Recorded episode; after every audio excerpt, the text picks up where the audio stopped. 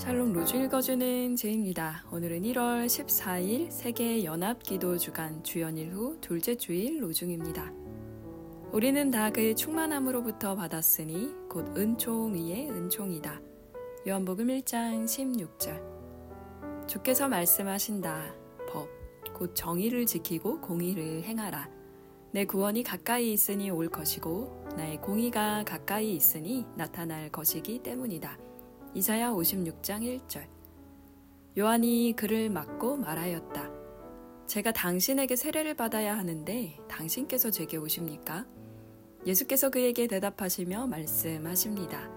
지금은 그렇게 하라. 왜냐하면 우리가 마땅히 모든 정의를 이루어야 하기 때문이다. 그러자 요한이 그렇게 하였다. 마태복음 3장 14절 15절. 마음속 깊은 곳으로부터 내가 말합니다. 주님께서 내게 주님의 정의의 법을 가르쳐 주시니 주님께 항상 감사드리기 원합니다. 또한 내게 은총을 베푸소서. 내가 주님의 법을 지키겠습니다. 나를 결코 버리지 마소서. 코르넬리우스 베커.